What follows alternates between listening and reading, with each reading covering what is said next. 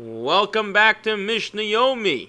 Today we're continuing in the eighth parak of Masechta Shvias Mishnah Hey and Mishnah Vav.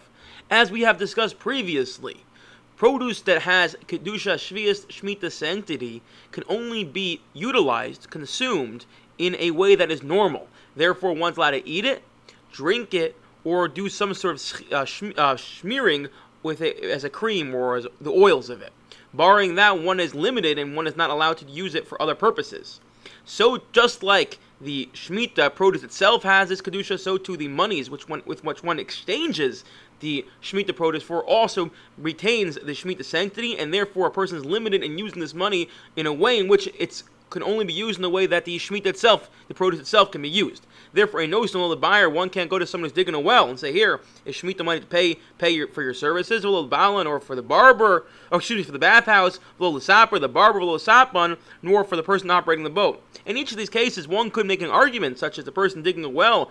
Eventually, that well is going to be the, the waters are going to be are drunk or the, the, the person taking a bath that the person's enjoying is having hanaas guf. So one could have maybe made an argument or advanced some sort of argument that it's for the body and just like drinking and eating and smearing oil on. But the answer is no. It's already too far removed, too distantly removed, or it's not high nef. It's not chayei nefesh. You don't need it. You can get away without uh, taking get, taking a bath. Maybe you won't have any friends, but you can get, get away without taking a bath.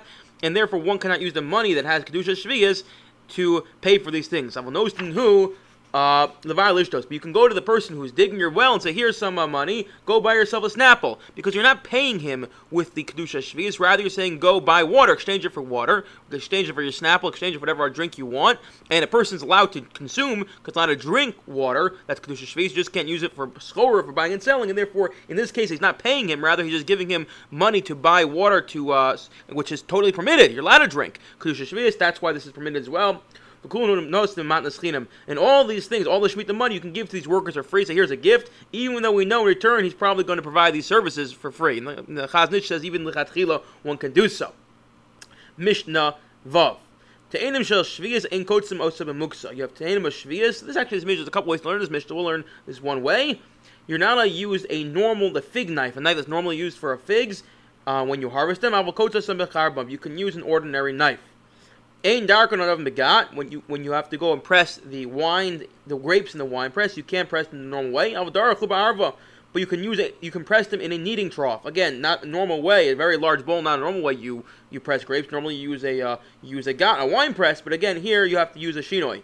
Vein osin zeisim vad uvekotev nor may you crush the Shemitah olives in an olive press and then squeeze them with a heavy beam. Olives, first there was a, the process of making olive oils. First you crush them, and then you were to squeeze the oil out of the crushed parts. So you crushed them in an olive press, and then you use some sort of very heavy beam, which you which you weigh down, which is weighed down by the stone. It goes on the olive, and that squeezes out all the juice. One is not allowed to do that during Shvias.